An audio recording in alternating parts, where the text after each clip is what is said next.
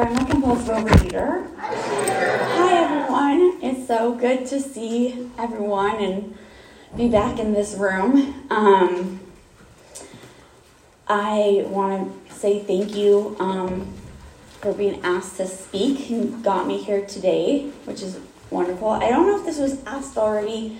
Um, is there anyone here for their first 12 step marathon? Awesome. Awesome. And anyone here in their first, you know, 30 days of program? Awesome, welcome. Well, I'm going to share just my experience, strength, and hope on step six and seven. That's just what I have to say, and probably a lot of it is something that someone else said before me. So, thank you to all the people who have spoken before me today and also who have walked this path before me today because I wouldn't be where I am without you. Which also kind of brings me to just a little pitch that the 2024 convention is going to be in Sacramento. And a sneak peek of the theme will be about those who have, that we are following in the footsteps of those who traveled the road before us. So, I am a compulsive overeater. I am 100% a compulsive overeater. I know that started at a very young age because there is a picture of me for my third birthday where there is a wrapper of a cupcake and a full cupcake next to it because I could not wait for them to sing happy birthday to eat my treat. And that has just been my life. I my life revolves around food. Revolved, So revolved around food. Um, and I was also a compulsive dieter. So tried really everything I could. You know, hypnosis, the pain away, the don't eat before this time, don't eat after that time, don't eat this, don't eat that. And um, I, at one point, I was like, maybe if I just gain 100 pounds, I could have weight loss surgery, and that would probably fix everything. And thankfully, I never went to that extreme. But, you know, it's not just about the weight. I want a couple Facebook memories came up recently. One said, at the end of the day, nothing's more important than friends and family, except probably wine and a piece of red velvet cake. yeah, pretty much. That really sums it up. I don't, I feel like in my mind, you know, alcohol and food was way before the friends and family, but I couldn't say that on Facebook. Another Facebook memory that came up was said, if God could create the world in six days, you can get me that report by Friday. So that's an interesting mindset. if only you did whatever I needed you to do, wanted you to do, exactly when you did it, then life would be okay. It sounds like a compulsive eater to me. So I ate compulsively for a very long time. I um, could not stop eating. And so about seven months before my 30th birthday, I was having lunch with a friend and I said, I just can't stop eating. She said, Well, have you ever thought about Overeaters Anonymous? I said, yeah, but those people are crazy. Of course I heard of Overeaters Anonymous. My dad is a physician, a retired physician, and he had told me about it um, years before, and I, I knew it worked. She said, well, Ashley's thinking about doing it. And, well, I, I knew it worked. I did not want Ashley to be the success story. I wanted to be the success story. So, one of my character defects of needing this praise and validation from others got me here. So, I'm okay with that. So, she's like, Well, what's the worst that can happen? Maybe you'll meet some new friends. So, the next day, was November 11th, 2012. I went to the 6 p.m. Oakland meeting. Many of you here were in that room. And I heard things I had never heard before. Um, and all I could say was, I'm so scared. And it was so true. I was terrified of what, what, what was going to happen. What did I just discover? What was going on? And you, just, you gave me hope. And in the, you know, I, I came for the vanity and I stayed for the sanity. It was definitely, um, I could not stop eating and I wanted to lose weight. But within a couple weeks, I realized that I wanted to stop the crazy in my head as much as possible as well. So on November 25th, 2012, I became abstinent and I've gratefully maintained that abstinence in a 35 pound weight loss. Um, so for almost 11 years, which is all because of my higher power and partly, you know, because of my footwork. So um, I got I got a sponsor. I started working the steps. And what we've already heard today is, you know, steps one, two, and three. You know, admitted we're powerless over food, came to believe that a power greater than ourselves can restore us to sanity and turn our will and our lives over to that to that higher power. So I can't, God can. Maybe I'll let God take care of it. And steps four and five, we we do that searching and thorough moral inventory, and we talk to someone else and we admit to them the wrongdoings that we've done, and we, during that process, during that process, I was able to find the patterns. What are those patterns? What are those character defects that have, you know, that I can discover from those resentments, from that uncovering? And once we do steps one through five, you know, the steps are in order for a reason. So once we do steps one through five, we're able to get to step six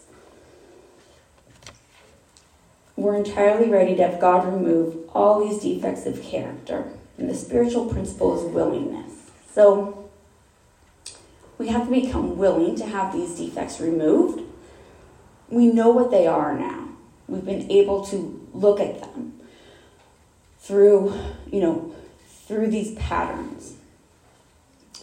But what's important, and you know, it says in step six, um, what's important is to um, kind of find out a little bit more about those character defects. Where did they come from? How have they helped me? How have they harmed me? So, an example I gave earlier about needing that praise and validation for, uh, from others, I'm, I'm the middle child. so, where did it come from? That's pretty easy to figure out. Um, how has it helped me? Well, it got me here. It gave me some motivation. But how has it harmed me? I need that in order to feel like I'm worthy. And that's not a life I want to live. I want to know that love and self worth comes from within and not from others. So, um, on page 46 in our 12 step, um, 12 tradition Overeaters Anonymous, second edition book, um, it says,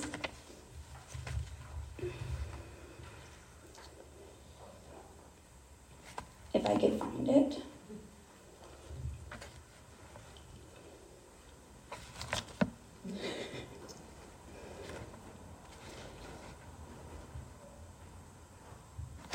In honestly facing step six, we confront the fear that our defects are like threads woven into the very fabric of our being. If God removes them, we feel will surely unravel. And I really like that because it does feel like these character defects are so ingrained in me. Like, what? Who am I if I don't have them? What did, What will happen if I don't have them? And also, will I fit in if I don't have them? Will I be able to still talk to people and have friends if I'm not able to fit in and feel like I'm one of the crowd if I'm gossiping with them?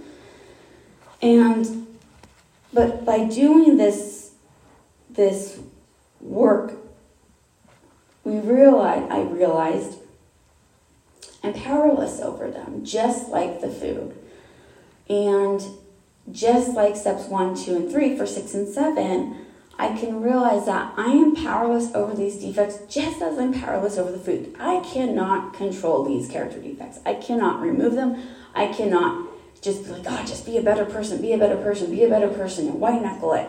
No, I have to turn them over to a power greater than myself. So, another example of you know needing to dig in is about people pleasing. So I never thought I was a dishonest person. I thought I was very honest.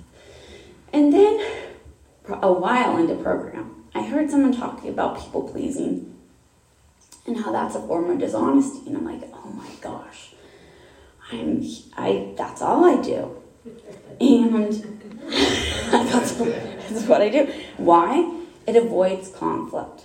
Why? Because others will think I'm easygoing. Why? Because it makes me feel worthy and loved. But that makes me dishonest. It makes me ignore my needs. It's a recipe for resentment. And so when I think about this character defect and I want to have it removed, I can think about, well, what do I want to have it replaced with? And, um, you know, the opposite of that to me is the honesty, confidence, knowledge that love and self worth can come from within and not from just being agreeable.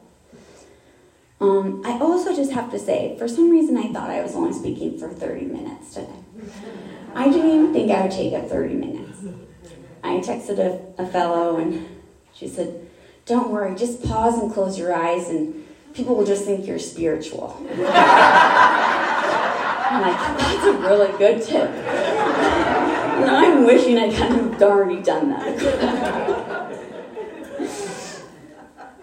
so, we have, so I understand that I have to be willing to turn these over to a power greater than myself in order for it to be removed. And removed, that's moved again. So every day I have to ask them to be removed. They are not going to, in my experience, they are not gone. Think, hey God, can you take this? Oh, good, it's gone. Great, happily ever after. That's not my experience. So I understand that this can take a lifetime. It's a commitment to changing, and it might be uncomfortable. So we get to step seven humbly ask Him to remove our shortcomings. And the spiritual principle is um, humility.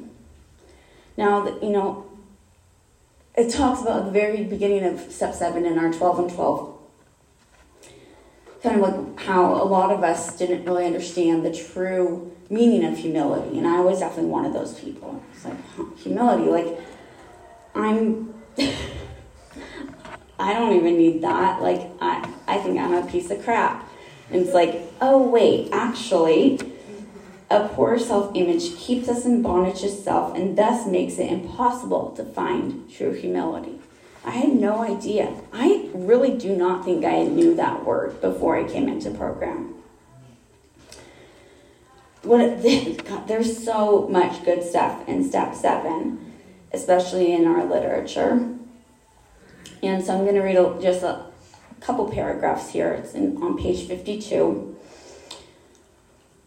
In our self absorption, we, we became status seekers in one way or another, primarily concerned with getting our own way and the recognition we craved. We tried openly or secretly to place ourselves above other people, hoping to disprove our own feelings of inadequacy. Sometimes when I'm reading things, I also will change it so it's I can really, really pound the thought into it and change it to first person, like, you know, talking about myself. So, in OA, I have discovered that humility is simply an awareness of who I really am today, no willingness to become all that I can be. Genuine humility br- brings an end to the feelings of inadequacy, the self self absorption, and the status seeking. Humility, as I encounter it in my OA fellowship, places me neither above nor below other people on some imagined ladder of worth. It places me exactly where I belong, on an equal footing with my fellow beings and in harmony with God. And I just, I love the, that paragraph. Um, and I like when I'm able to really, again, pound that into my head about this is, yeah, this is a we program, but also this is stuff I need to hear. This imagine ladder of worth. I have that highlighted like four times and box because that's totally, that has been my story. I just did not feel like I was worthy. And I think that that's a story I've heard a lot in these rooms. And when other people say it, I'm like, how is that possible? You're amazing. And when I say it, I'm like, yeah, that's true. You, you know, you're not worthy. It's like, oh, this program can actually teach me to, you know, love myself as, you know, and have other people love me until I can love myself. I've also realized that these defects, again, they've outlived their usefulness. So they have blocked my ability to, my, my effectiveness to the world. It's blocked my ability to be the version me that God wants me to be. To be of service, to be able to be the best version of myself. And so even if those character defects have those benefits, at the end of the day, they are no longer serving me. Of course, there is a, it, it can't, you know, it can be sometimes it can be hard to see that. The stubbornness can, you know, give you the motivation you need to like be successful. But at the end of the day, they no longer serve me. So, so six and seven, so I now am willing to have God remove these defects of character so that's what I need to do. And I do that, you know, in the big book of Alcoholics Anonymous, it's, I think, six and seven are two paragraphs, very short.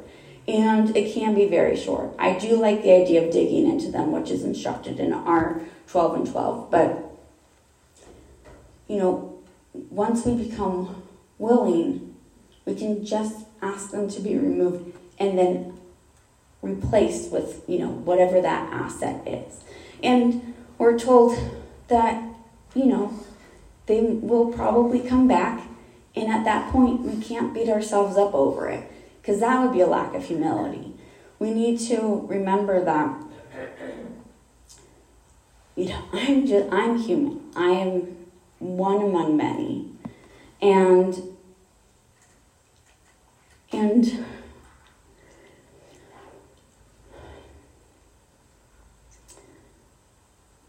And some days those defects are going to pop up. Actually, I can guarantee you, when you're working step six, in my experience, they are loud and clear. and people are laughing because that's not just my experience. They really show up. And You're like, oh, maybe I'm not that dishonest. And it's like, oh, no, wait, I am. So they really pop up. And then throughout the day, especially if you work in a corporate world, they really can come up.